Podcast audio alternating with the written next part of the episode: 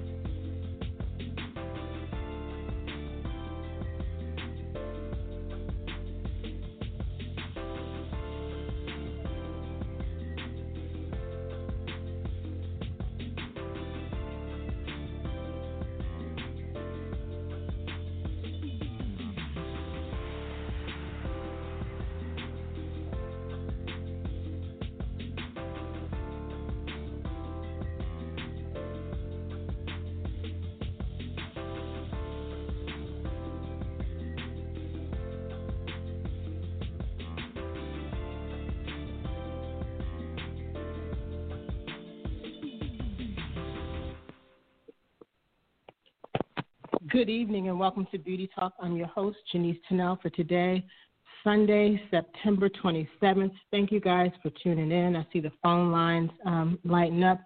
Just want to remind you guys that if you have a comment or question, make sure you give us a call, or you can send us an email at beautygirlsmedia@gmail.com. And I'm going to turn it over to Denise as well. Oh, sorry, I guess I got to let her on. Good evening, everyone. Thank you guys once again for joining us tonight. Just a quick reminder to call in is 914-803-4399. Again, that's 914-803-4399. And you can also join the conversation over on Twitter. We will be using the hashtag Beauty Talk as well as the Black Creatives Experience. Again, it's hashtag Beauty Talk as well as the Black Creatives Experience. And we are beauty underscore talk on Twitter, beauty_talk. All right. So we're excited about tonight's show, so we're just going to jump right in. I'm going to bring our guests on the line tonight. We are speaking with AJ Crimson and Tym Buchaern, and they're on the line with us tonight. Let's see. Hey, guys. Hey, how are you? Hi, how are you? Hey. We are good. Glad that you both could be here with us tonight. Why don't we just jump right in? You guys can introduce yourself in whatever way you like. Just to say hello, because you both have been on the show several times before. So just reintroduce yourself to our listening audience. Tim, you go first. Go ahead, AJ. Oh, okay, fine. I'm AJ Crimson. I'm just AJ Crimson, a makeup artist from LA, New York, wherever in the world I need to be honest. I'm the founder and CEO of AJ Crimson Beauty, which is a pro-luxury line of cosmetics that I started in 2013, and I'm happy that you all are loving it and using it to this day. All right. Oh, and I'm... And I'm Tym Buchaern, makeup artist for a very long time. I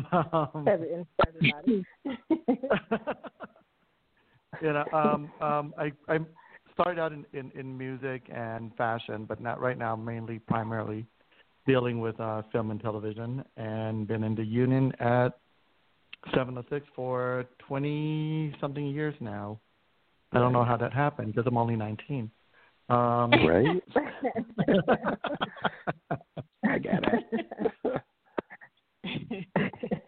We're all in the same boat today. We are. I don't know how that happened, right? Uh-huh. Right. So, you know, you guys both have pretty much started out in music, and which is good because we've been doing this series of shows, and I don't think we've had anybody on that was in music. So could you all tell us a little bit about what you think currently the state of the industry is right now in regards to diversity and race? And then could you talk a little bit about what it was like in music back when you guys started out? I think this is AJ. So I think that what's the state of the business now? Well, right now nobody's doing anything. Like everybody's at home.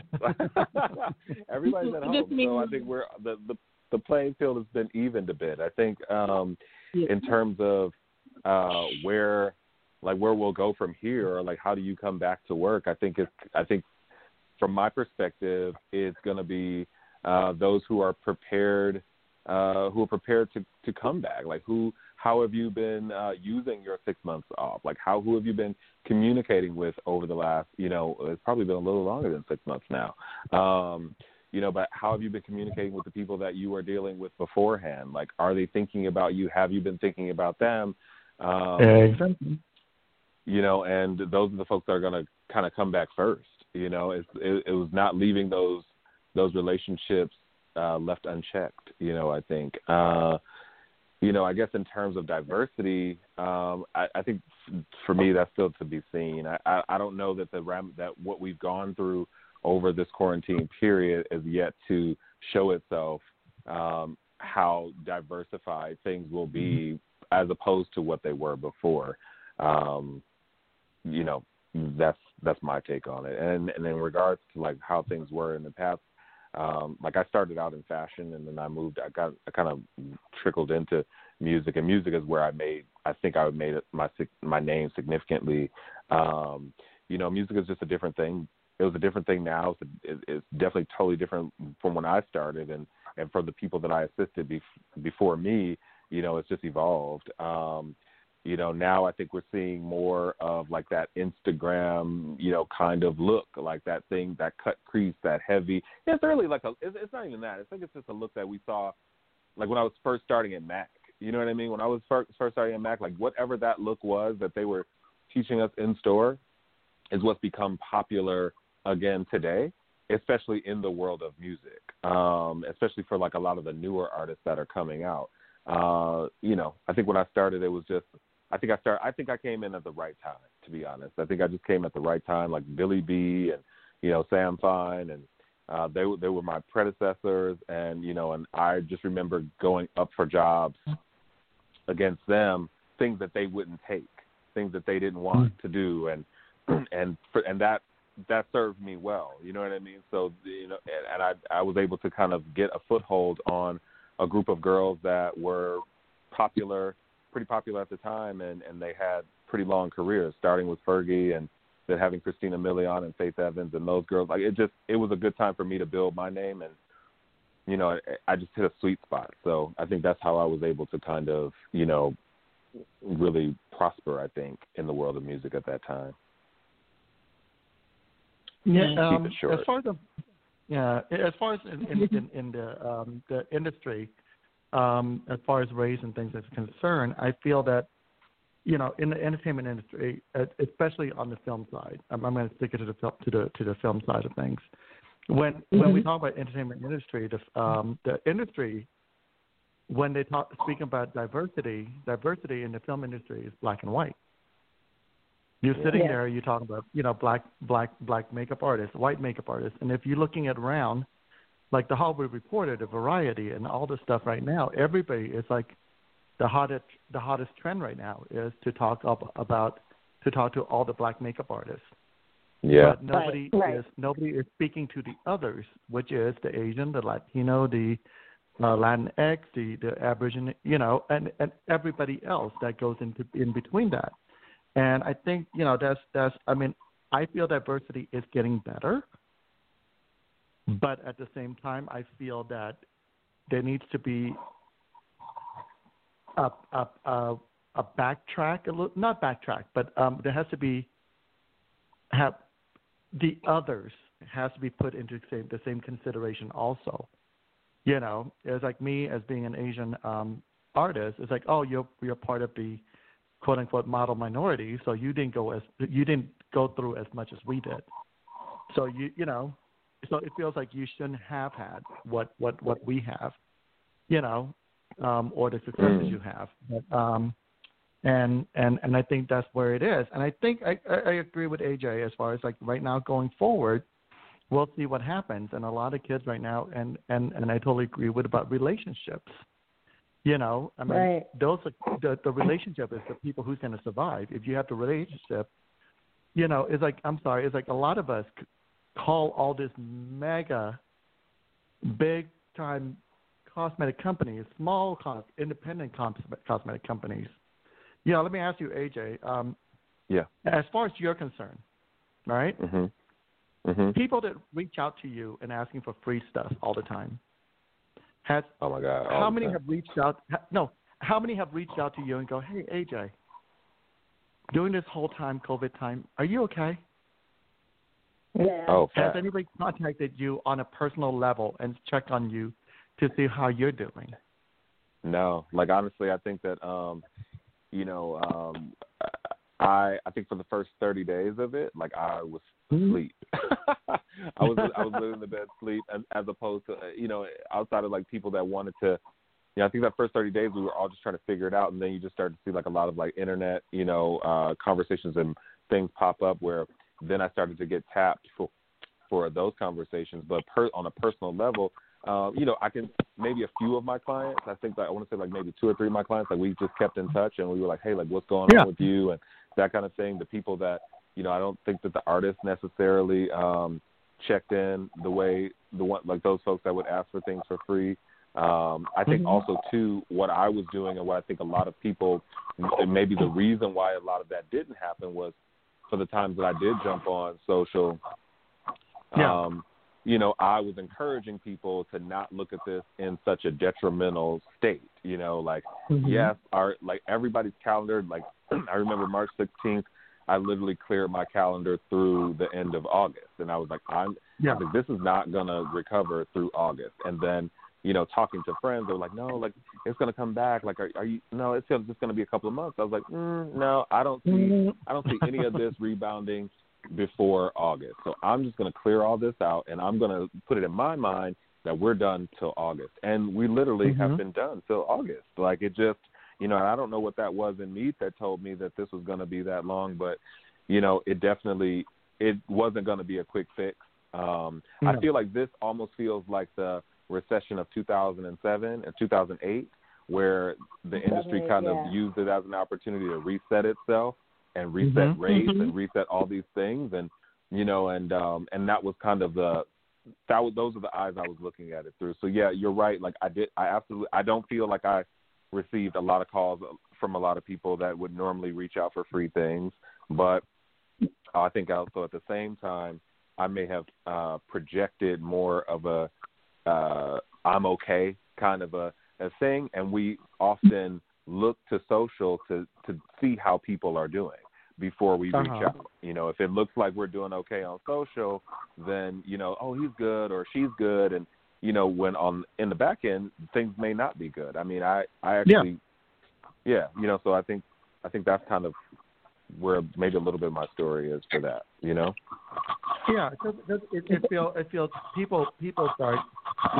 Yeah, I feel people are very selfish with the times, and they should be, but at the same time, when people actually help you out in the good times, maybe in the bad time, you might want to check out with them and check on them and see how they are doing, Absolutely. And I feel like some of my grooming people that I work with, like, like my manicurist, my barber, like all these other things, all these people that I would go to on a regular basis that I have been with for a while, like I actually sent them Cash Apps because I was like, oh my God, like these people, like they're not working, like because clearly we can't they're being affected, you know, so much. Like, you know, fortunately, like I have a product line, and that we were able to continue to sell you know, our product, where I know a lot of brands weren't able to sell actually. So I just, you know, and a lot of people weren't able to do things. So I actually did send a couple Cash Apps out, you know, just say, hey, like I know things might be a little turbulent, and this was out of the blue.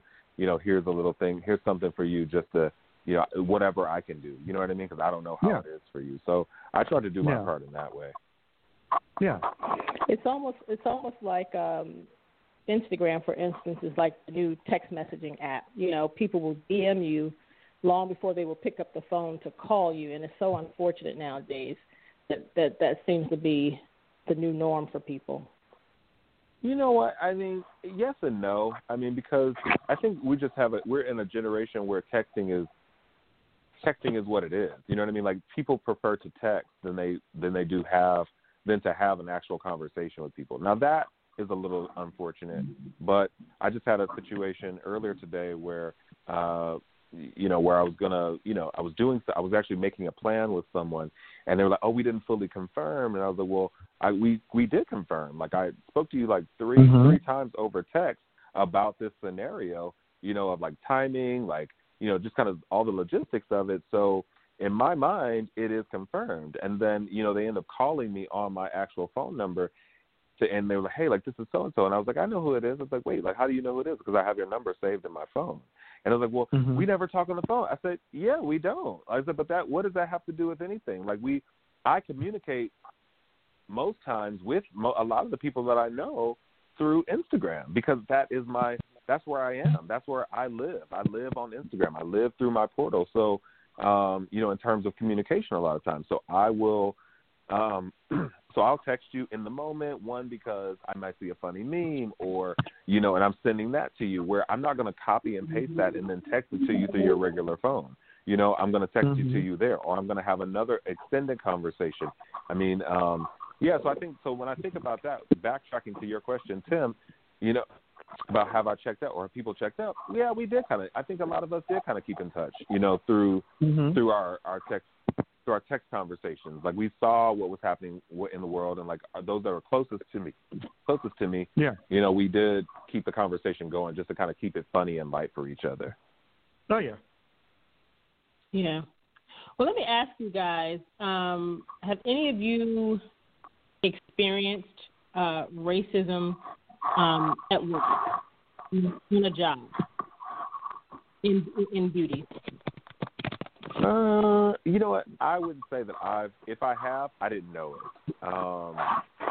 To be honest, I can't pinpoint a time. There actually is going to be one time when I was starting out as an assistant, and I was assisting an artist on a job, and I think the artist, you know, they're not from America, but they've been here long enough to know with whatever they said was, you know, may have been viewed as racist, and it probably just really was racist. I don't think I was seasoned enough in the world to recognize it as racism. However, there was somebody that was on set who recognized it, and now me looking back at that person's upbringing,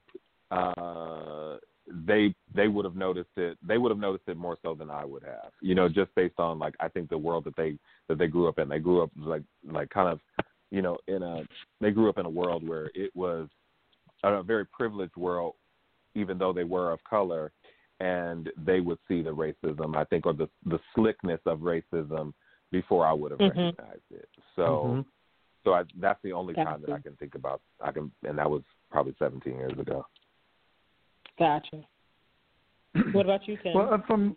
Well, for me, it's like, you know, it was my first, you know, my first big department hitting job. You know, I haven't told a lot of people this story. You know, big department hitting job on Dreamgirls, actually. And you know, on Dreamgirls, it's a black show. So, you know, I made sure that I hired about probably 50% black artists, because I know how important it is for the black artists to be there. And, you know, and people were talking shit about me, yada, da, da, da, who the hell is this Asian guy? Yeah, the show should have gone to a black person, da, da, da, da, da, da. But, you know, for me, like with that, I really didn't take it as a racial thing. Mm-hmm. I look at it more as a jealousy issue, whereas, like, you know, gotcha. You know, it's the whole thing. But then, you know, one day I kind of was walking around the corner and there was a group of people sitting there, and I overheard somebody who's like, you know, that Tim, that chink. I was like, oh, hi. Literally, I'm like, did y'all just call me? I mean, I was like, you know, so it that's when it became racial to me. Right. You know, right. That's when it became racial. I never looked at it as a racial situation, you know, right.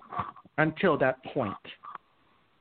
Right. You know, and you know, and it's like, and I'm like, you know, it was hard because I didn't want to make a big deal out of it because it was my first show.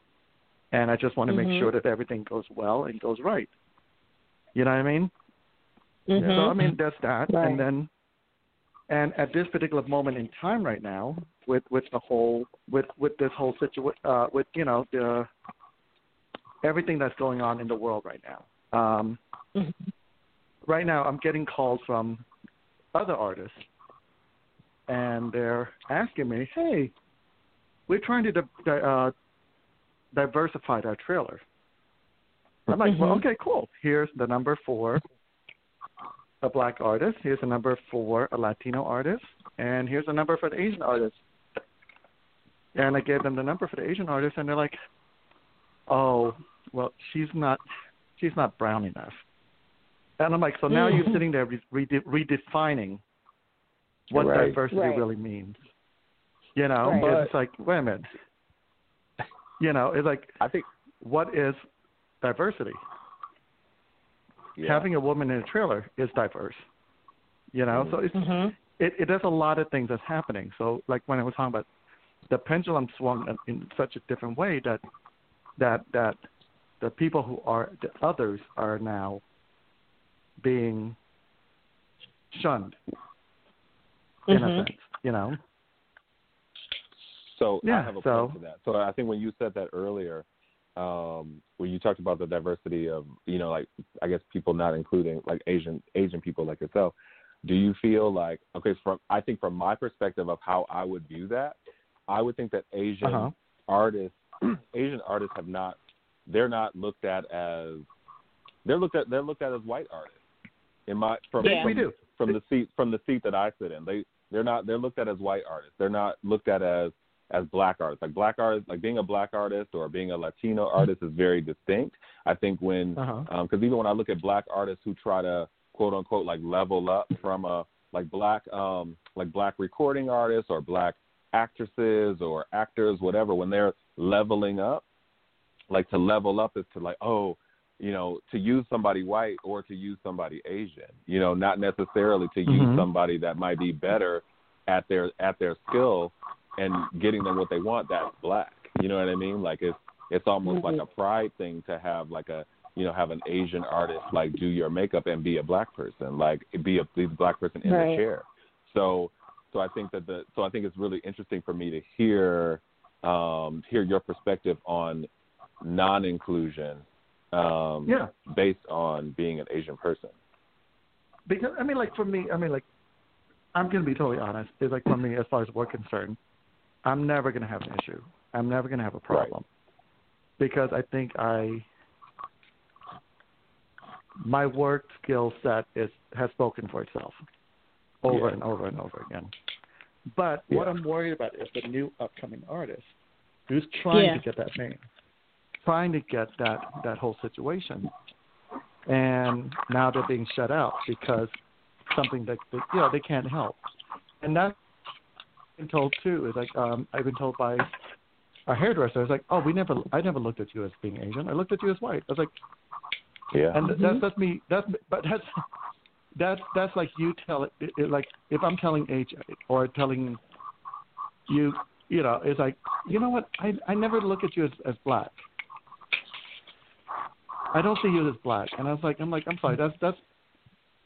That should be the first thing that you see about me, you know? Right. But when it comes to work, that's my identity. That's my identity, huh? But I think when it comes to work, that's been your advantage. I mean, like outside of you doing great work, because obviously I know that about you. Like I know that you do work, but I think that's also the advantage. So that's like, so you almost, you know, you benefit from white privilege in that in the workspace where I would not get that. I think the reason why I haven't encountered racism is because most of the artists that I work with outside of Fergie and Hillary Duff have all been black. You know what I mean? And I would not necessarily be the first person that white publicists would think of for their white artists. You know, and that's just, and it would be a black publicist on a white artist that would probably think of me first. And even then it would still be more of a second guess kind of a thing. Like, oh, well maybe there's somebody else that we can get, like a white girl that can do all of this other stuff, or a white girl that's kind of the moment that's doing the black girl, the white girl, and all, and everybody in between, and we'll book them first. You know what I mean? So I think I haven't experienced that. And even when I did work on some of my, you know, Caucasian artists, not those two, but like a couple others that have been like, you know, one or two cents of things, I think people were a little surprised, like, oh, like, wow, like, okay, that's cool. You know, and I think the girl had to be like, oh, I requested him, you know, for me, kind of a thing. Yeah. And it's like a shock. So, you know, so I think there's a part of me that's like, you know, I don't really feel bad for those people who aren't necessarily getting the shot, because they've always been getting the shot, you know? So if people are saying, hey, it's not brown enough in this room, then I like that. I like that that's the time that we're in right now where, you know, where people that wouldn't have normally gotten an opportunity to be in the room are now being pulled up to the forefront, you know, and whether that's that person's white guilt or, you know, or whatever it is that makes them feel like, oh, okay, we don't want to get called down to the carpet on not being diverse, so we got to bring more black people in here, you know, then I'm with that. You know what I mean? Because we haven't had those opportunities all the time.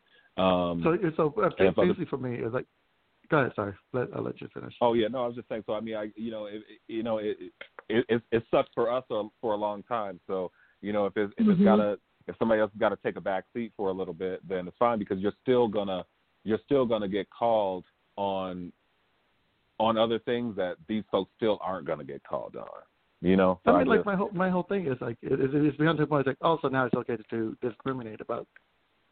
And that sucks. Yeah, it sounds like it does sound like that. And I get even me saying it out loud, exactly, it's like, wow, it's just another form of discrimination. But you know, but I guess I still can't help but feel like I want to root for that black girl or that black guy who's been waiting their whole career to be called for a job like this, and now because of diversity or because of this call to action to be diverse, they're now getting a shot, you know. So I'm not. It's like, hey, like, who was thinking about me when that wasn't happening? You know what I mean? So you know, I gotta.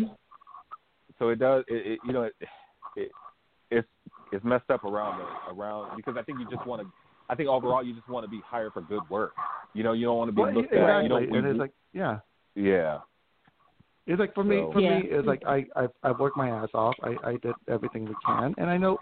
And that's the issue right now. For me, is like now with the pendulum has swung, so now it is okay to discriminate to exclude the what I like to call the others, and you're just sitting there and the whole you know what, and I really appreciate that we're having this little conversation, because this whole conversation is like the thing is for us, it's gonna have to get ugly before it gets pretty. And if we're not having a true, honest,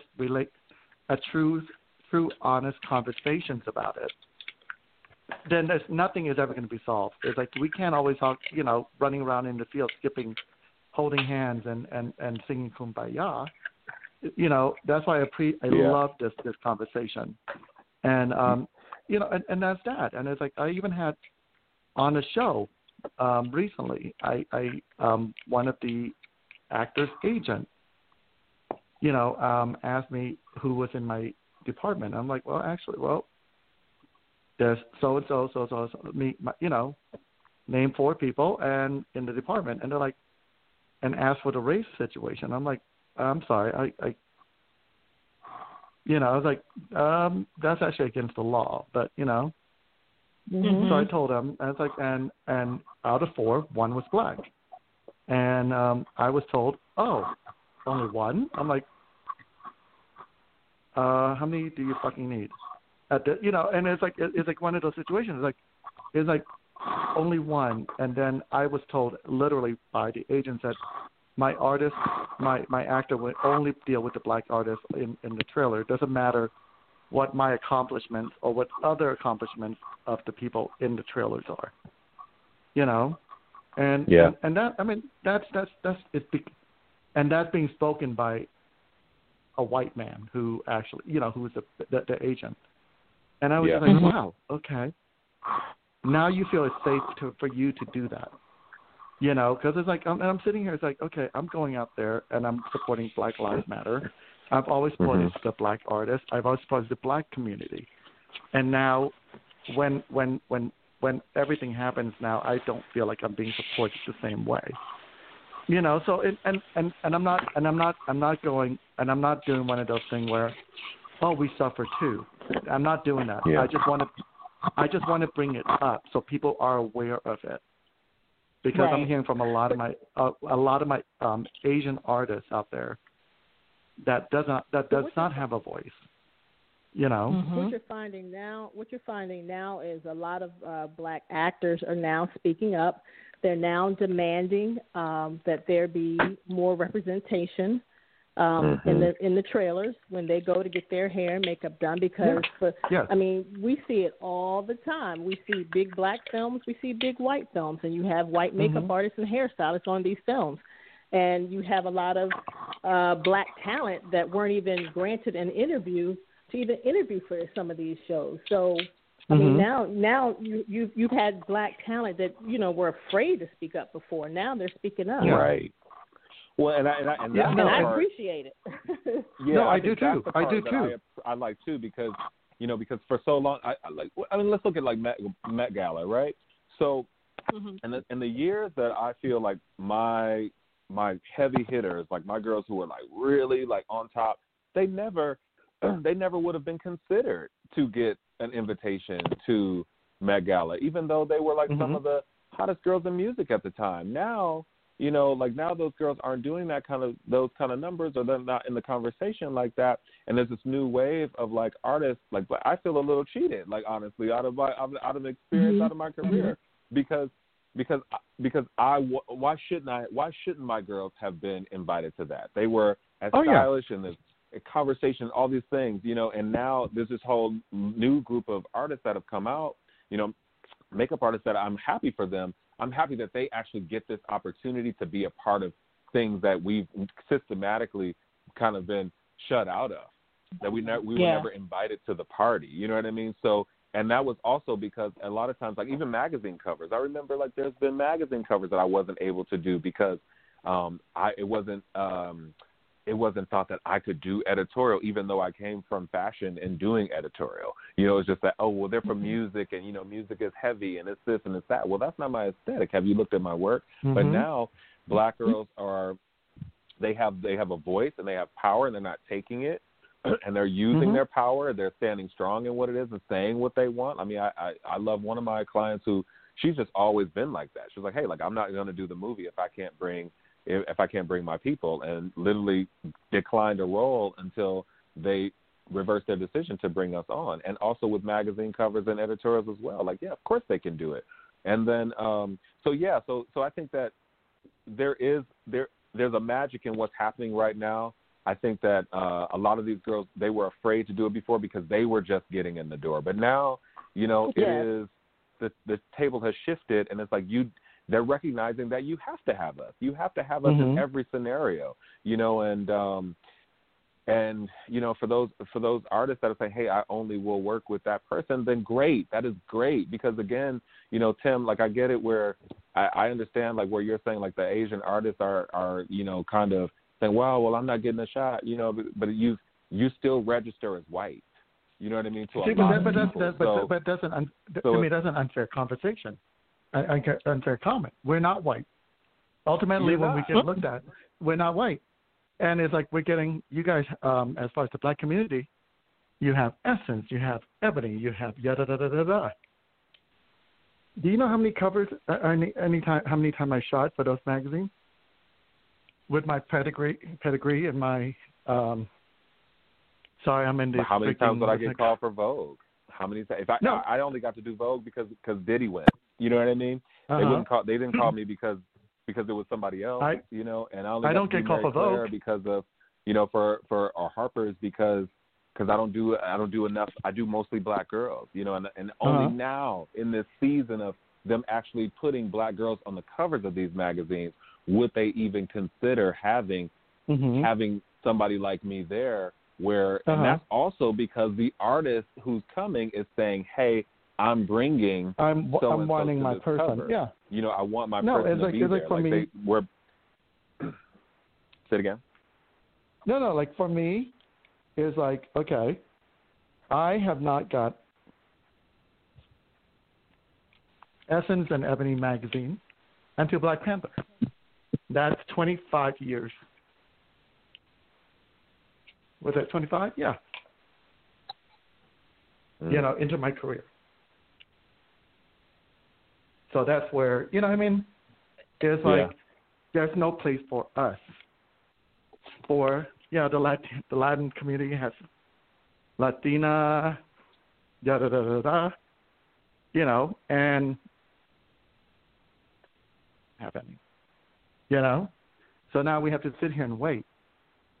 And we've been waiting. It's like you're looking at, Finally, you got Crazy Rich Asian. You got. Which I love, by the way. Oh, I love it. Every time it's on the plane, I watch that. Like, between that and Black Panther, like, I've probably seen both of them about 20 times the way I fly. So. I mean, I went out and bought but it's just one of those things. It's like, you're sitting there. You're waiting. It's like, when was the last Asian movie that was any kind of success? Oh, Crouching Tiger, Hidden Dragon. That was probably 20-something years ago, right? Yeah. And then you have Fresh Off the Boat. When was the last Asian sitcom? Oh, do you remember that show in the early 90s, All American Girls with Margaret Cho? I think I do kind of remember that, actually. Yeah. That was the last one before this show. And you know what, Tim? So I didn't mean to cut you off, but you're making some great points, and I hear exactly what you're saying. And I feel like, based on what you're saying, Asians are it's kind of a tough place to be. Yeah, because we seem to be the model minority. Right. So that stigma has been with us. But I hear exactly what AJ is saying because people look at you as in the category with white people or the privileged group. A lot of people aren't looking at Asians like they are the minority. You know what I mean? They're not. No, a lot don't, and that's a shame because we are the minority. We are a minority. Yeah. But when it comes to opportunities, they're not looking at. I mean, at the end of the day, we would probably see an Asian person doing a Vogue cover long before you would probably see someone black. No, I agree with you on that. Person before they booked a black person on most of the things that we are going to talk about today. You know what I mean? Mm-hmm. Like they would prefer it. Because even the idea of I think when you say like model minority, it's almost like how like British people feel like they're superior to Americans. You know what I mean? Like, and not to say that Asian people feel like that, but people say, oh, they're Asian. Oh, they're gonna do it. They're gonna this precision. There's this. There's that. There's there's this meticulousness that comes with, I think, being known like what we think of when we think of Asian people.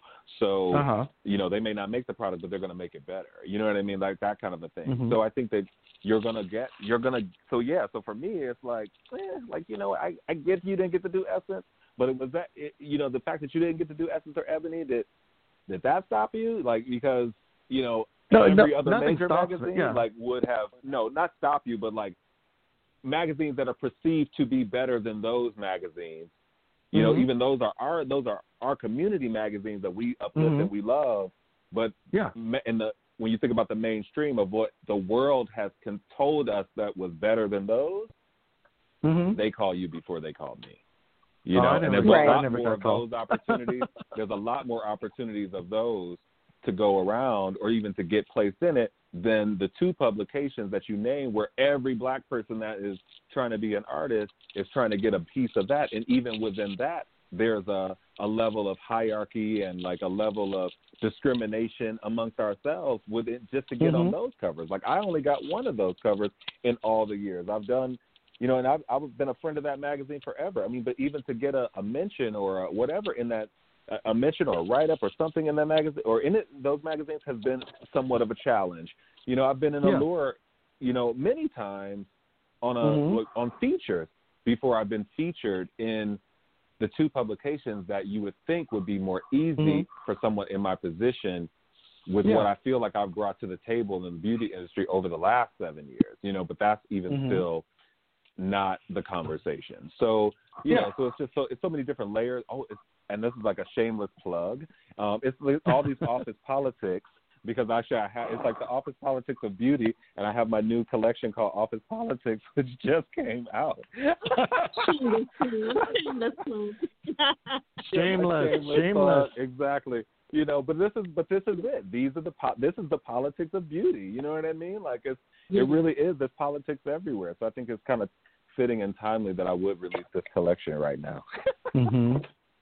You know what? Let me ask you guys this, because I was really thinking about this earlier, and I was looking at I was trying to find out what was going on with the George Floyd case, and I went on Google and kind of looked it up. And think there's something big coming up on Friday, and then I actually had the opportunity to watch the whole entire body cam that one of the police officers had on. I know that there's been a lot of talk throughout the last year or so. Like one of the female comedian actresses made a big deal about lack of black talent to do hair for black talent, things like that. It was, but do you think right now we would be having all of these discussions and in the way that it's been going on right now had we all not seen the video, and had it not happened altogether, the George Floyd case, had that not even, if this man was still living today and that not happened, do you think that we would even be having some of these discussions? And I'm just wondering because, you know, when that happened, everything changed. And I'm just wondering, do you guys think that we would even be dealing with some of these issues on racism and diversity at all right now in the way that is going on right now, had that not happened? I think you got the perfect recipe of events. I agree. One, we got shut. We got shut down on the quarantine where everybody was sitting at home doing nothing, but all they had was social media and television and whatever their communication device was. And there was nothing distracting us from our focus, from that focus. So whatever was being shown or put in front of you, so now you got people laid off, pissed off, anxious to get outside, not understanding why they can't go outside and do their regular life. And then you have the things that have been happening to black people forever, you know, for years, hundreds of years, just sitting right there in front of your face. And you just got people that were just fed up. And it was, like, you know, it was really like a F this quarantine, F this sitting in the house. I don't have a job. You're only giving me this much money to live up on this unemployment check. And and you want to go and put your knee down on a black man's neck and, like, kill him like, just so blatantly? And everybody was just fed up. Everybody was fed up. And then it just trickled over from what we were seeing and all of those things combined. People getting pissed off, and then when you saw it happen over in the beauty world, it was like, you know what, and another thing, Where is the diversity in this? Where is the this? Where is the that? You know, like it took them to have to burn down cities, burn down Minneapolis, you know, and hit the streets for people to start, even for the beauty companies to be called down. You know, well, I forget Sharon's last name, but the founder of Oma Beauty, you know, when she put that message out through Jackie Aina, and it was just like, you know, put up or shut up. You know what I mean? How many people do you have working there? You're screaming diversity. You're saying you got this. You know, you got all these shades. You've been making all these shades for these black girls the last few years, you know, so you say, but how many black people do you actually have in your workplace? How many people are actually in decision-making positions? And then it just sparked, you know, so it was the perfect recipe for change in my opinion. I totally agree. I totally agree on that. I think if George was not murdered, I still feel that the conversation would happen, but I feel that it would take a little bit longer time for it to come around.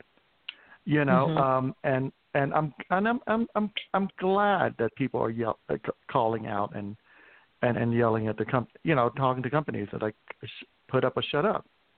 But you know, at the same time, I'm sitting there going, you know, with the YouTubers and Instagrammers who has benefited, and made millions of dollars from these companies. Where was your whatchamacallit? Where that wasn't, you know, you, at that particular point, right? All you thought of, huh? You said that, like, where was that sense of community then, right? Exactly, and it's like you're okay with just taking, you know, $50,000 for a post, and you're okay with taking a trip, first-class trip to Dubai, to go attend the parties, but why aren't, you know? It's like, and if for me, I would respect that person more if they would take the money that they gain from that and donate it to the cause. You know what I mean? So it's kind of like I'm really torn about it, but it's like it's one of those things.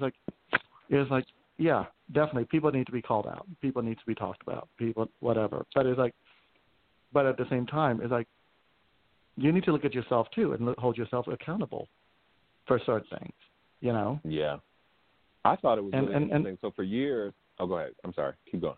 No. I was done.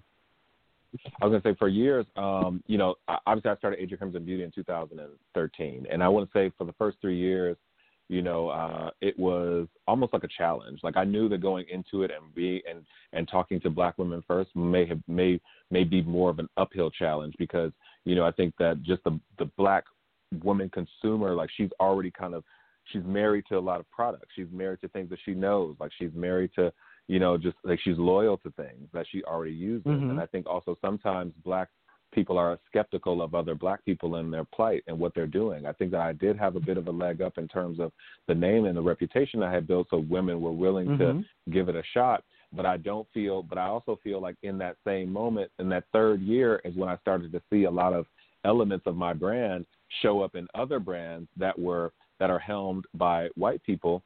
And And I remember distinctively seeing girls say, oh, my God, Chocolate Girls Unite, because this brand had come out with something that was very similar to one of my shades. And I was like, huh? Yeah. Like, Chocolate Girls Unite, like, you've been here. Like, it's been here for you.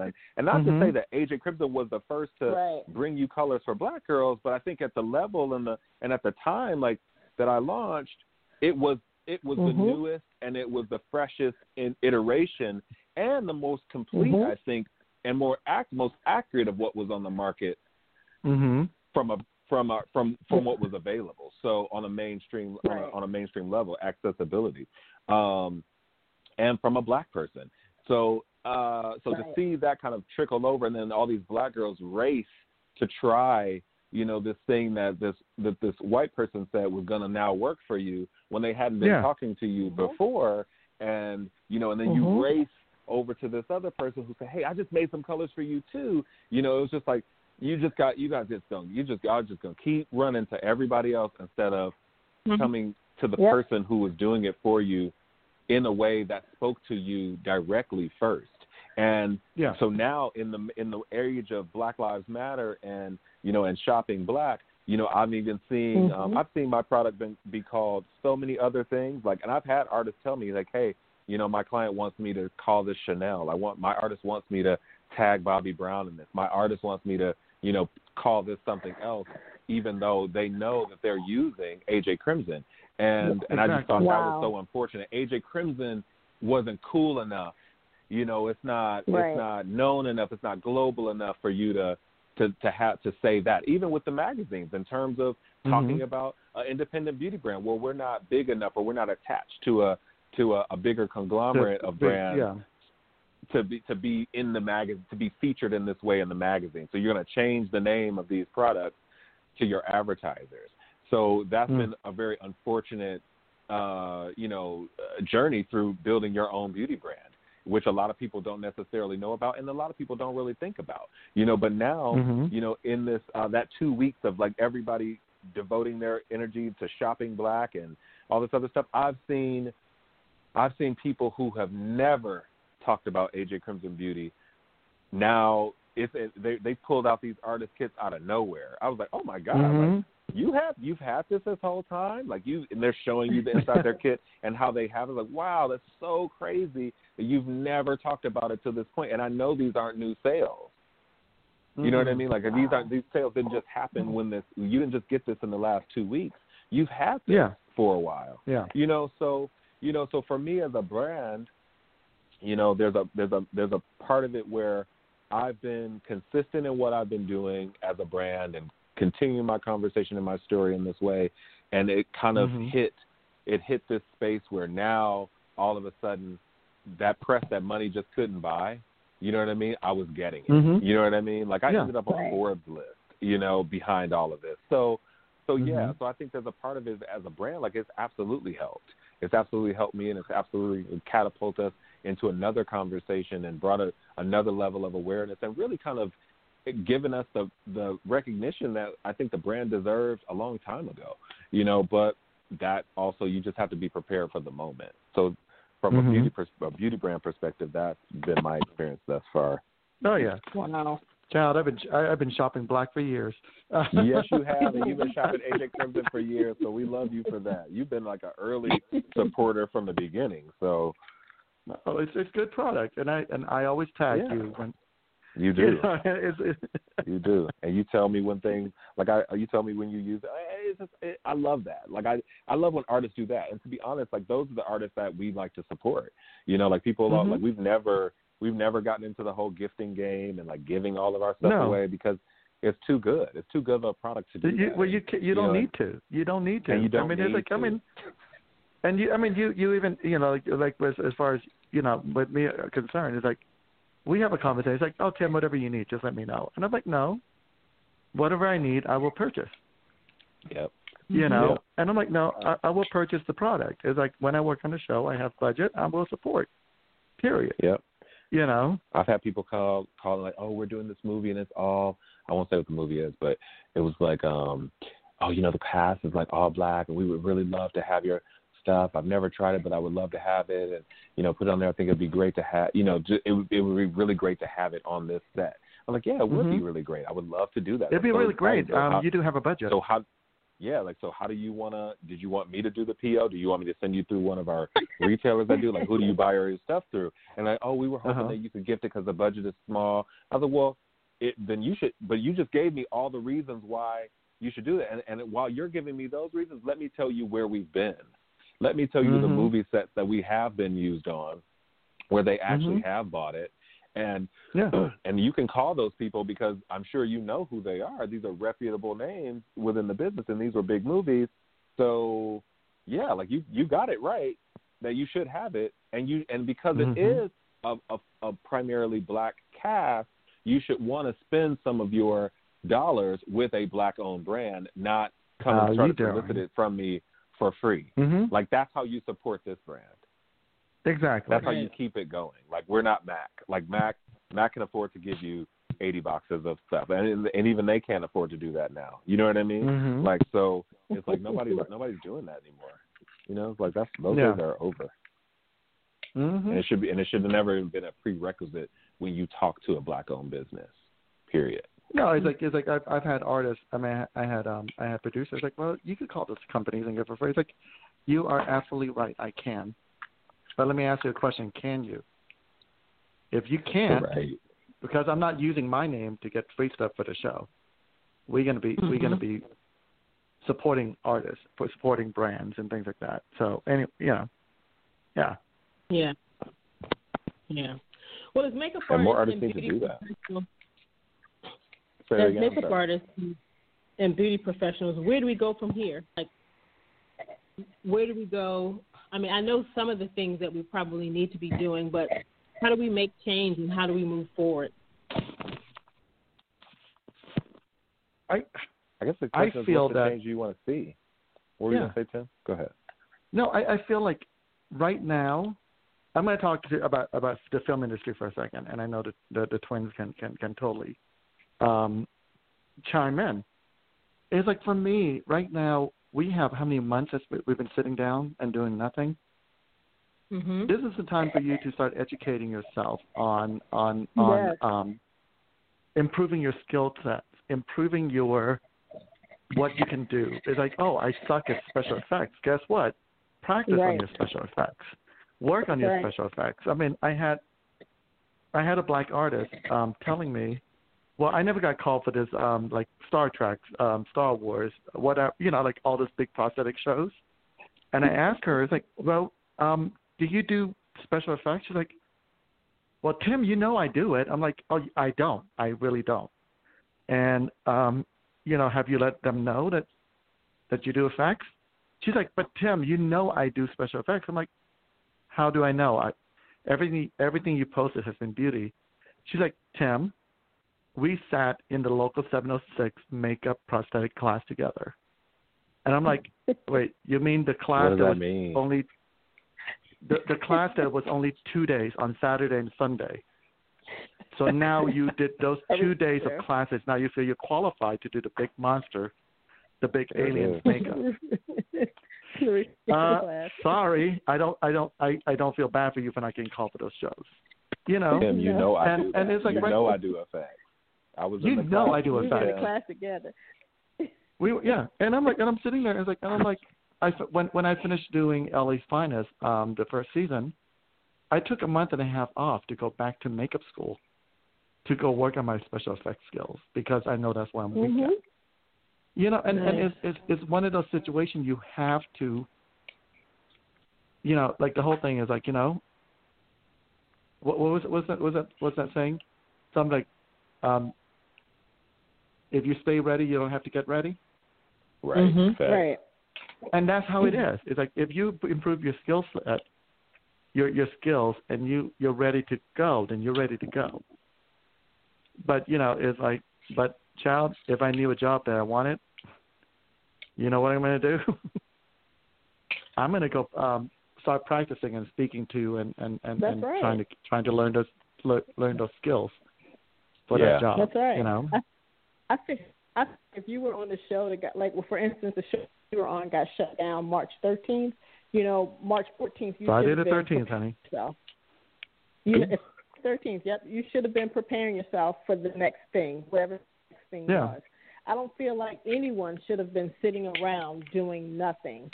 Like, that makes no sense to me. Even if you didn't know you were going back within 6 weeks or 3 months or whatever the case, you should have been preparing yourself for the next thing. It's no excuse.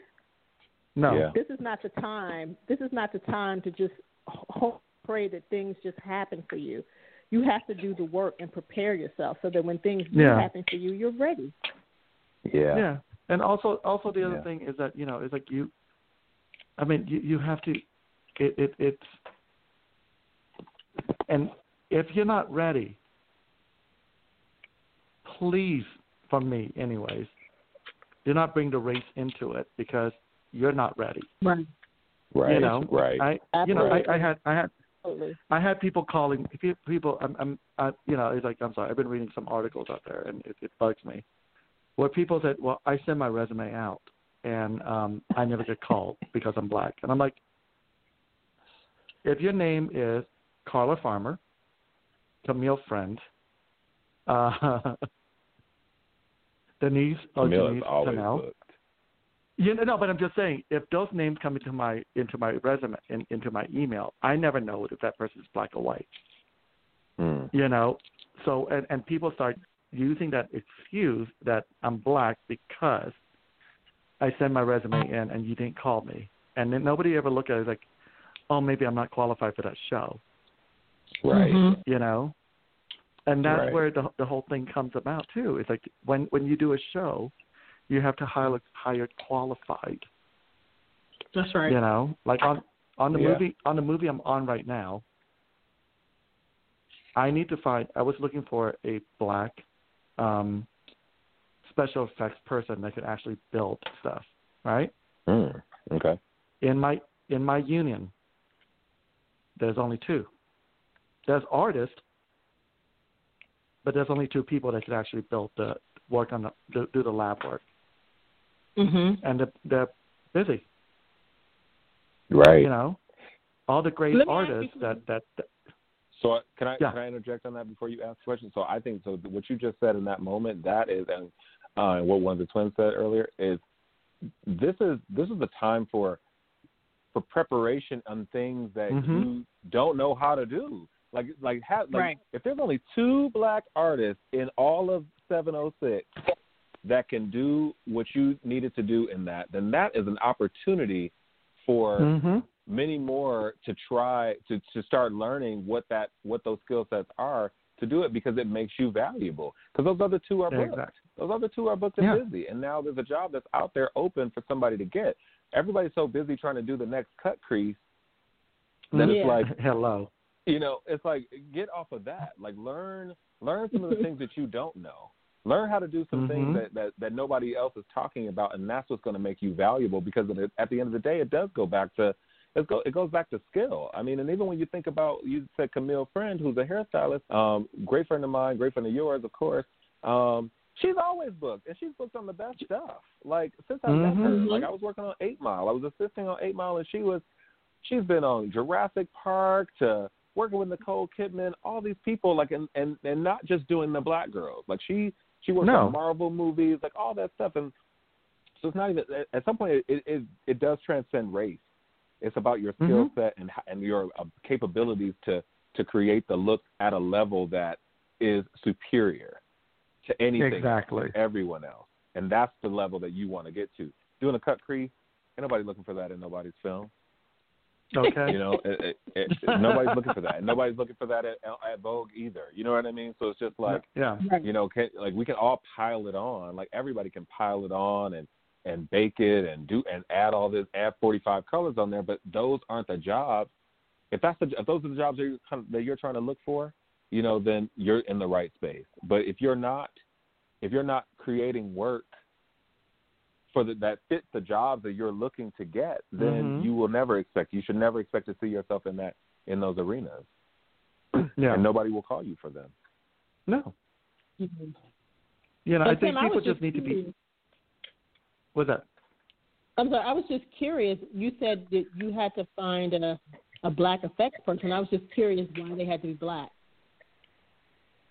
It was a black film, and it wasn't. Okay. It wasn't that I had to. It wasn't because I had to find it. Mm-hmm. It was something that I was trying to do my part. Right? Gotcha. Okay. In diversifying my trailer. My trailer has always been diverse. You know, I mean, you guys know me for years.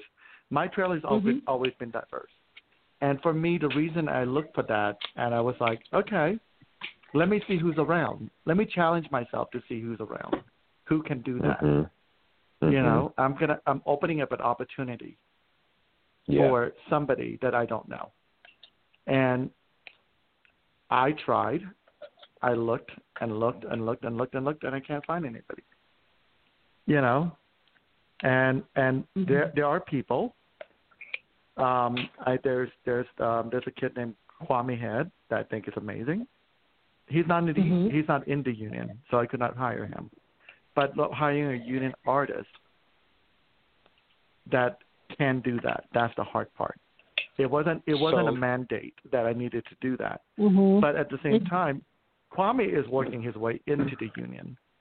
You know, as soon as he comes in, that he's going to be busy.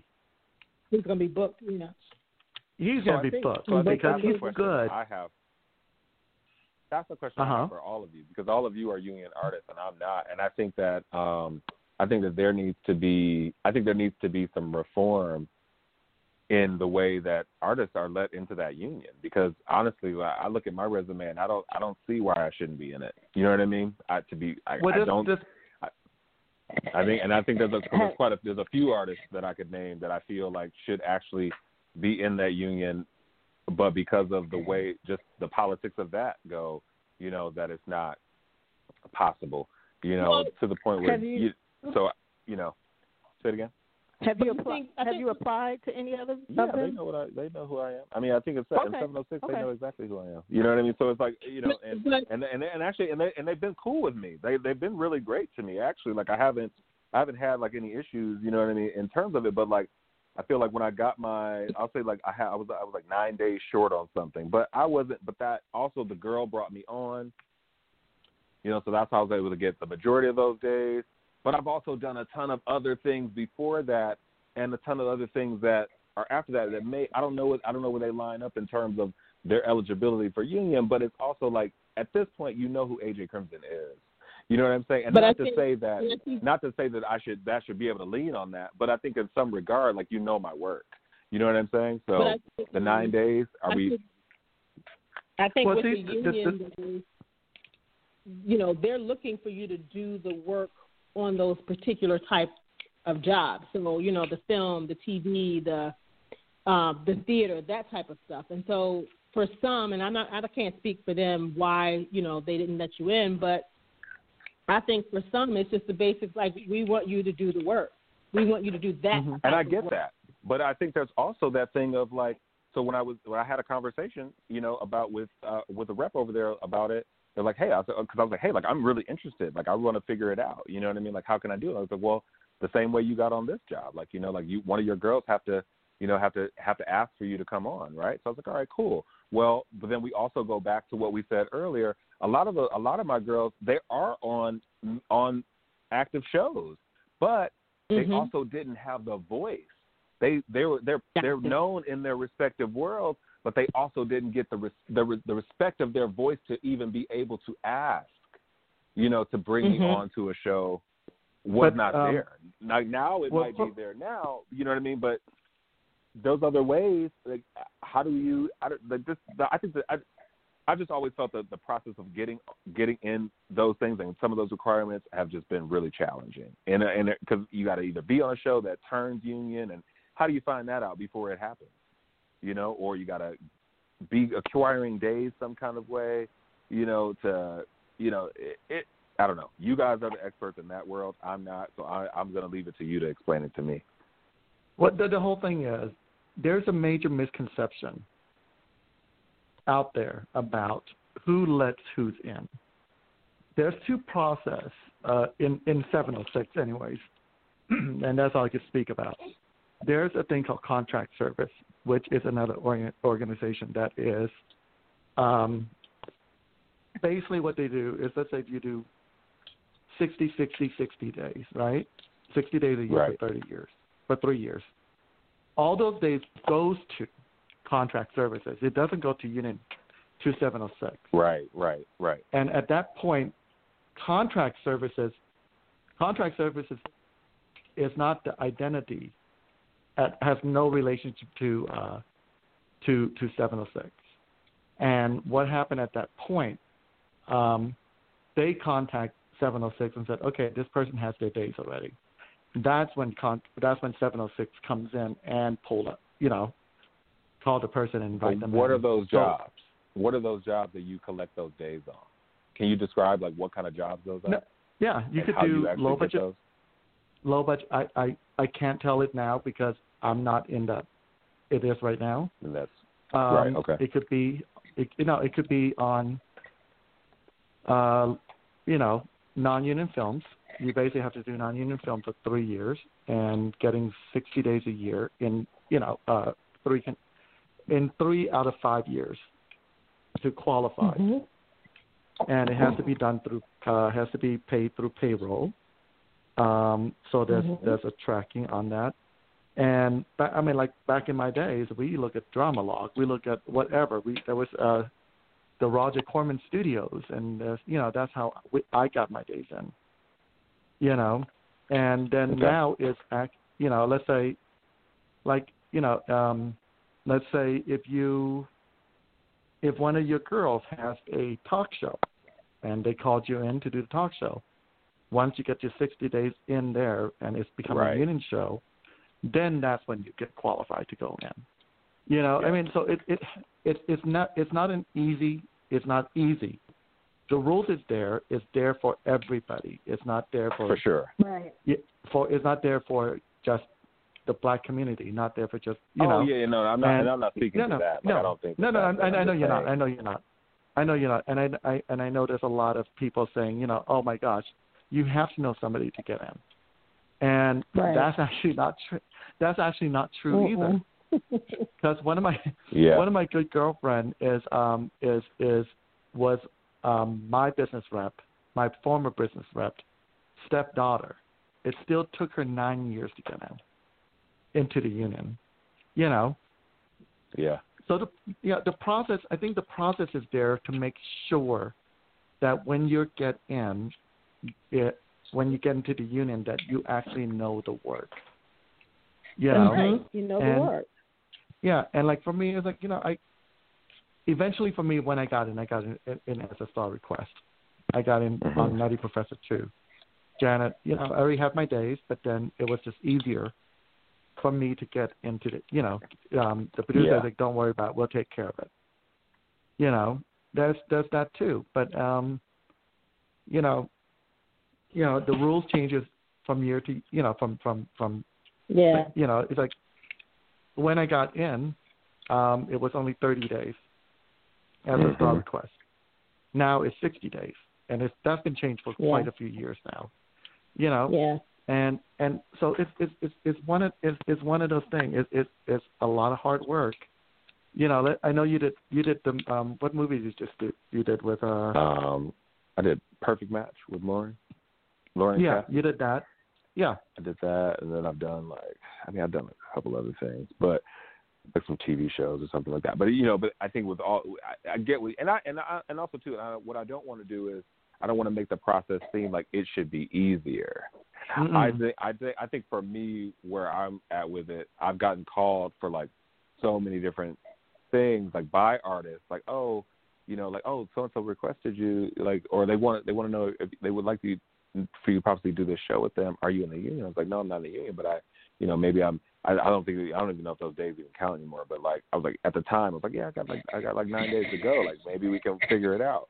And like, oh, like this and this. I was like, oh my god, like this is like crazy. And at this stage I think in my career, it's kind of like, am I really getting ready to with this and with a company? Like, I'm not. I don't know that I'm getting ready to go and search for, a non-union project, this many times a year, or just the due diligence that it takes to get in there, to go find a project like that. Now, maybe I think if I put my feelers out and say, hey, like, you know what, I'm looking to do something, maybe I have a better shot in Atlanta, maybe I have a better shot in New York. I don't really know what my chances are in LA, to be honest. Yeah, and that's also that's a misconception that people have, too. That the union crosses over, and that the union does not. Oh, I know that they don't. They're different. Oh, yeah, no. But just saying, But I think also too, AJ, you just mentioned something too, because in LA and New York, those are union states, so it's really going to be a lot harder if you're not seeking out those independent film projects. It's really going to be a lot harder in Atlanta, where it's a union state. It's a little bit easier. You said Atlanta is a union state? It's a non-union state. I'm sorry if I said that.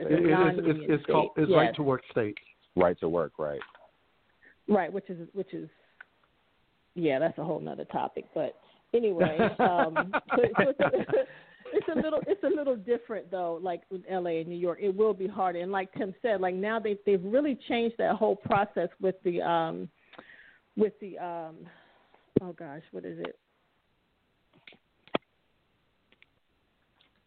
oh gosh, what is it? Like, what do they call it when you know how you've gotten on some of these shows? Like Star Request. Star Request, yes. They've really changed the process on that. So like Tim said before, it was 30 days and now it's 60 days. But also it's like you really have to show that work history with with that person. You know what I mean? Yeah. That's part of the thing that's like really allowing them to kind of like say, well, no, this isn't going to work, especially if it's like an up-and-coming artist like you mentioned earlier. And this is your first time working on something like this with them, or, you know, they're going to look at you like, no. But then, like Tim said, though, you know, certain things are put into place so that they make sure that you know the work that you're trying to do, because you've got so many people, especially here in Atlanta, running around, and nothing against these artists, but you got so many artists doing reality TV, but yet they want to get into the union and then they want to work on film and television stuff, but reality TV and episodic is two different things. Two totally different things, right? Totally different things. They don't even they're going to bring cut crease to your episodic. No, it ain't happening. They're gonna bake. They're gonna let her bake in the trailer for 20 minutes. Now for we've had your high def TV like show. That. Yeah, we've had situations like that. Yeah, we have. Okay.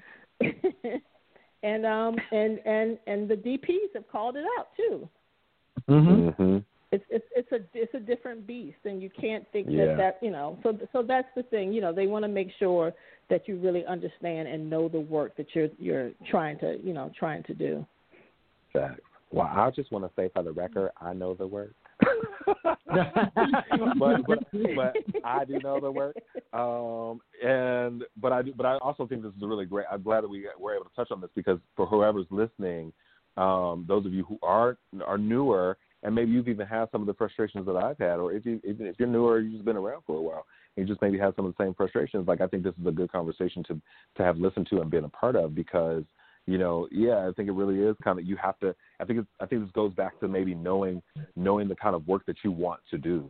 You know what I mean? Mm-hmm. Like, throughout your career, because absolutely in the beginning, when I first got to LA, I was doing all types of, I did a little bit of everything. I did like music video, I did like independent films, and, you know, and I knew that at that early stage in my career, I really liked the instant gratification of seeing my work in 2 weeks. So I like doing a music video today, you know, and seeing it come out the next week. And then I like doing something different all the time, where movies for me on the independent films at that time were a little mundane for me. I was like, oh, it was a long day. And I was like, I was ready to get, you know, even though music videos can be like 12 hours, but just kind of doing the same look every day repetitively wasn't really my thing at the time.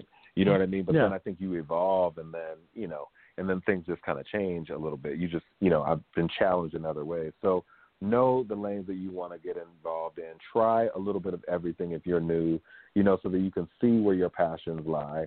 Because I think that will help you. Because if your passion is to get into television and film, then you hear what it takes, you know, for you to get these days and the kind of projects that you have to go on. And go back and research each of these unions, no matter where you are, and figure out, you know, what those qualifications are, so that you can start working towards those things, you know, today for tomorrow. Right. Exactly. Yeah. Well, you guys, before we end the show, we do have a caller, so I want to bring our caller on really quickly. Oh. Love it. Let's see. Hello. Hey, this is Viola.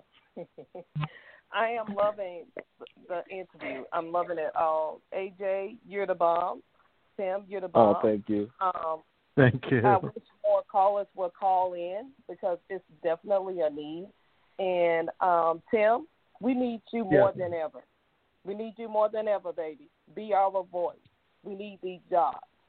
We need. Oh no, I'm. Yeah. Yeah, so keep on being a voice for us, but the opportunities for blacks for special effects, it's lack. Like, I really tried to do a special effects makeup master class. Mm-hmm. There are a lot of young people, and AJ is very well loved in Chicago, very well loved and respected. We need more AJs. We need more Denise Tunnell. Images matter to these young black people.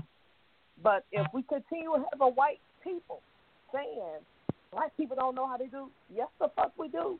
We know how to do special makeup. You have to give us the opportunity, and you have to make it. You have to make us feel welcome. If that makes sense. So we need your voice. We need you. We need people to understand that we are out here. There are makeup artists that are really dying to get into the union. And these cast members in the movies need that. I was told that Black Panther didn't have not one black makeup artist on the set. So with the young black kids... I'm sorry. That's actually not true. That's actually not true. That's not true. Okay, so fix that. So we need the truth. We need facts. Like, we need to see these people actually... Like Sam Fine, for instance. When we see Sam Fine, we die. I mean, generation.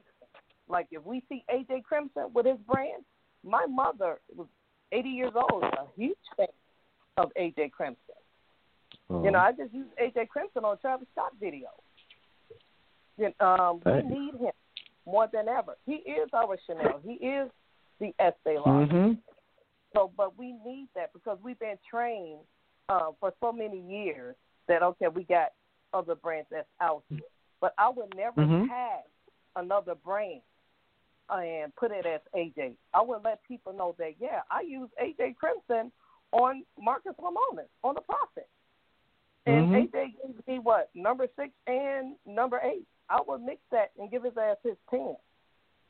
You know? But we need that support. We need that support. So if you can do that for us, brother, you the greatest.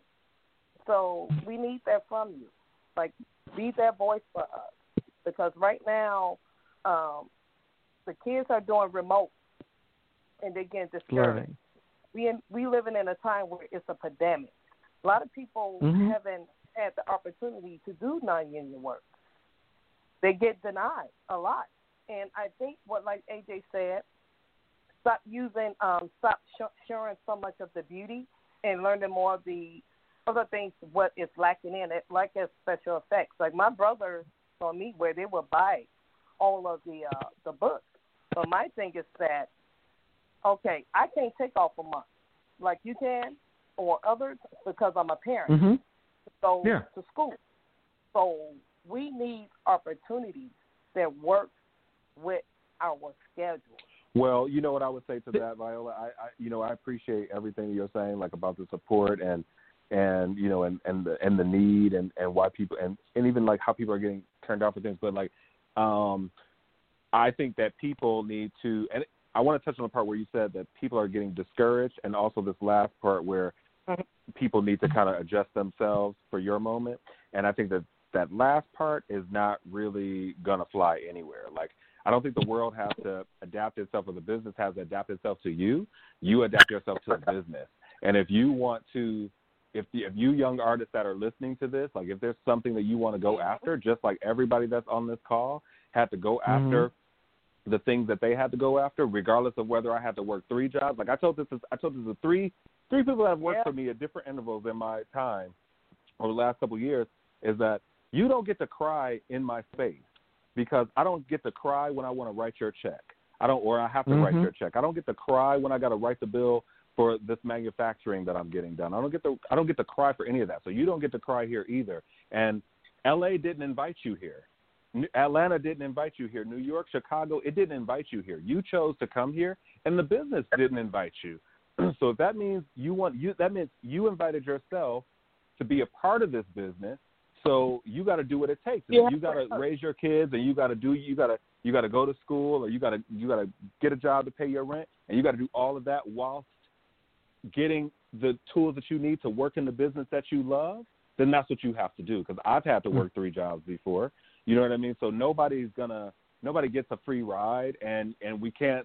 I think the thing that with young people today that really kind of boils me up, and I'm still a young person, but at the same time, like, the newer folks that are coming out, is that it's supposed to be like a handout. It's supposed to be like, oh well, I tried and I did this. You didn't try. How hard are you trying? How resourceful are you being? Like, throw out the excuses of all the things that you got to do, because nobody cares what you got to do when it comes to this job that we have to get done.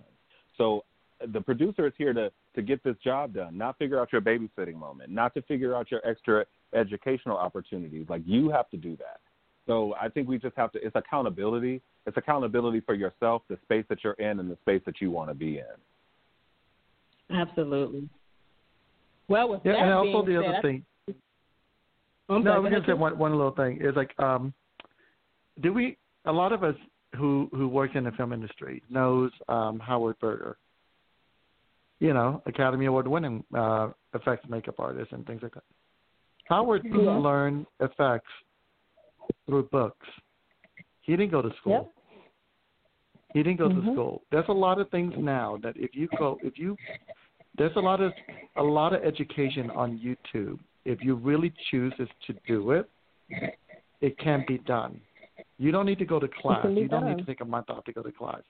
It could be on the weekend. You could do one thing at a time on the on YouTube. And there's good people teaching it, and then there's bad people teaching it. Now it's your job to find those good people to learn from. That's right. Yeah. It's just your job to figure it out. Like, I think it's just, and I love that you don't have to take the month off, but you gotta really want it bad enough. You know what I mean? Like, I can tell you, it ain't easy doing anything that I'm doing. Like, but I wanted it bad enough. I could have quit doing AJ Crimson Beauty 1,000 times, but I want it bad enough. You know what I mean? Mm-hmm. To see it to its highest height. You know what I mean? Like, I could have sold it a long time ago, but I was like, no, it's not time to sell it. Like, it's still a lot more that I got to do. So I gotta want it. I gotta want it through the ups and the downs. Your career is one of the biggest relationships that you'll have. So, and sometimes it's not going to be pretty, and sometimes it's not going to be a safe space. Sometimes it's going to be rocky. It's going to be, you're going to want to divorce it. You're going to want a separation from it, but then, or need some time from it, and you got to regroup and come back, and you got to talk it out with your career and be like, okay, so what are we doing? You know what I mean? Are we in this together? Or are we out? You know what I mean? Or what do we need to do to be on the same page? And those are the conversations you have to have with yourself. And if it's not working out, then maybe you got to switch up the plan, and maybe you do have to separate, and maybe you do have to, go in another direction, because this isn't it. But if you want it bad enough and you want to fight for it, then you got to make some sacrifices, and the sacrifices are going to be that much more sweet in the reward when you get to the end, to your promised land of that moment. You know what I mean? Like, but all that, I just don't. I'm just tired of people coming with, like, and not to say this is what you were doing, Viola, but if she's still on the call, but like, but just people in general, like, coming with these woe is me, reasons why they can't get on board. You know what I mean? Like, you gotta want it. Nobody can want your dream more than you. Absolutely. I think right there is a great place to end the show. This has been a great conversation. I don't think throughout this whole series of shows that we've actually gone this long on any episode. So you guys are the first. Yeah. But this has been it's like I said, this subject is such a great subject. Yeah. That it needs to be talked about, and it needs to be spoken honestly about it, Yeah. And that's the only way that we can learn. That's right. It's always going to be the uncomfortable conversation until, So that's why I think all these things that are happening it's making it a comfortable one. Like, people have to, I'm just happy for Black people in this moment, because it's giving.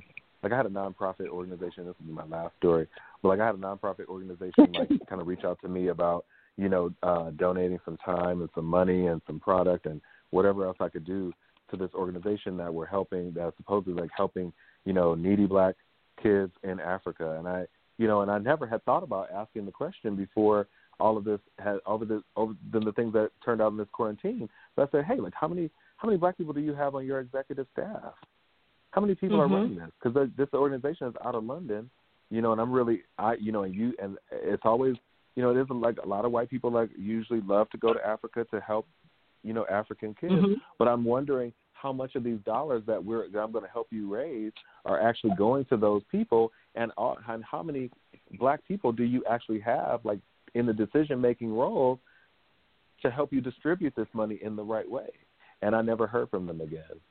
You know, so it's just like, you know, like I'm glad that we're just asking these questions now. You know what I mean? Because it's really, it's parting the seas on who's really authentic in their mission, you know, and who's just kind of out there trying to capitalize on the moment. Mm-hmm. Mm-hmm. Absolutely. So, absolutely. That's me. Well, I'm glad you guys, love the show. Thank you. I'm glad you guys. Thank you. I'm glad you guys are really willing to have the difficult conversation with us tonight. So I think a lot of great information was shared. And we'll just have to, you know, keep moving forward. I think all of us here on this line have been blessed in so many ways throughout our careers. And whether we recognize racism or not, you know, we all have just kept going. And so at the end of the day, just like AJ was saying, you have to really want it. And things like racism shouldn't stop you if it's something that you want. And, you know, we'll get there when it comes to diversity. I do believe that. I do believe we will get there. How long it'll take for things to be satisfactory for us, where we want it, I don't know. But I do believe in some time, and, you know, at some point we'll get there. So I'm just glad that we're having the conversations and that, you know, people are beginning to, you know, at least listen. And some people are actually doing something. So it's a start. And I'm glad that people are getting opportunities. I'm glad that people are getting opportunities that they deserve, and like then that they probably were qualified for beforehand. But now, you know, the tables are shifting in a way where they're, you know, it's like affirmative action. You know what I mean? Like, and I'm here with it. I'm for it. Like, you know what? If this is the step that needs to be taken in order for people to be able to shine in that light and show exactly what they do. The spotlight is on. It is on you. So you better shine brighter than you've ever shone before because unfortunately the other reality, the flip side to this is if when you're let in the room and you don't shine and you don't bring your A game to the A game, then they're going to say, hey, well, you know what? We tried to let y'all in here and it just didn't work out. You know, you didn't do it. You didn't do what you said you could do. You didn't say what you were prepared what you said you were prepared to do. So now we got to go back to what we've been doing, and we can't go backwards. We need to go forward. So, you know, show up, show out, and do what you got to do. Make it great, and be beyond great. You know what I'm saying? Yeah, that's right. And then work on figure and go reach back and tell you. The people behind you how to be great in that moment so that when it's their time, they can do that as well. You know, and then that's how the change is ongoing because it shouldn't just be a one-season thing, you know? Yeah. Mm-hmm. And also, I think also people need to understand is, like, I know the term the only one, you know, on the set. You know what? I'm going to say this. It is okay for you to be the only one. And I know that's not what everybody wants to hear. It's okay for you to be the only one. It's for you to get yourself to a certain point so you can pull up the other ones. Right. That's what we think. Yep. Yeah. You know, it becomes your job now to pull up the other group. It's okay for you to be the only one but not want to be the only one. Because that's the thing too. Because there's some people that are the only one. They just want to be the only one. Mm-hmm. Yes. Don't be you. If you got to be if you're the only one that if you made it through the door, then I'm pushing you through. You know what I mean? Like I'm applauding you from the sideline. I'm cheering you on. But I want to be one too. You know what I'm saying? So like, go in there, do a great job, so that I can get in too the next time. And you tell me and you show me how to get there. Right. Absolutely. Right. Absolutely. Y'all, this conversation will go on for another 5 hours. I know it is. I know. Like, okay. And I know you have to go to work, Tim. Child, I have a 4 a.m. wake up. Yeah, yeah, that's where we're gonna let you go. I'm gonna get you all. Booked and busy. Well, thank you guys so much. I appreciate you both for taking the time. I really do. Yeah, absolutely. Thank you for having us. Yeah, there's so much, it is having us. I love the honesty and everything with this whole conversation. I think I wish people would do more of it. You know. Yeah. Yeah, me too. We gotta find all the uglies before it all could get too pretty. Right? That's right. Absolutely. Ooh. Yep. All right, Tim, you go to bed. AJ. I'll get back to doing my thing. Yep, doing your thing. Keep doing your thing. Have a great night, Tim. Talk to you soon. Have a great job. All right, take care. All right. Okay, bye-bye. Good night, everybody. Thank you guys who tuned in via phone line or internet. Thank you for all the people who were texting me. Appreciate you guys for listening as well. Really do appreciate it. And we're going to do this again next Sunday night. But quickly, my sister's going to tell you how to follow us, and that's where you'll find out who our next guest is. Yes, so quickly on Facebook, we're Beauty Talk Online Radio. On Twitter, we're Beauty_Talk. And on Instagram, we're Beauty_Talk_Media. And sorry to the people if they were looking for some tweets on Twitter. I think I may have gotten like 2 things out, but the conversation was so good I couldn't even focus on Twitter tonight, so I apologize for that. But following Janice and I both, you can follow us just simply by our first and last names. Janice Tannell is JaniceTunnell, and Denise Tunnell, DeniseTunnell, and you can follow us on Facebook, Twitter, and Instagram. All right, and thank you to those who've been tuning in every single week, Jennifer and Sharon Tina and Valerie, Carol and Marietta. Thank you guys for tuning in every week, listening and supporting us. We greatly appreciate it. And for those who always call in with questions, thank you, Viola, for calling in with your comment. We appreciate it. And with that, I'm going to say good night, everybody. I'm tired. But have a wonderful, wonderful week, and we'll chat with you guys again next Sunday night. But, I'm not sure what time, but catch us live tomorrow on Beauty Talk. We're going to continue a little bit of tonight's conversation tomorrow sometime on Beauty Talk. All right. Everybody have a good evening. Thank you. Have a good evening. Good night. Good night.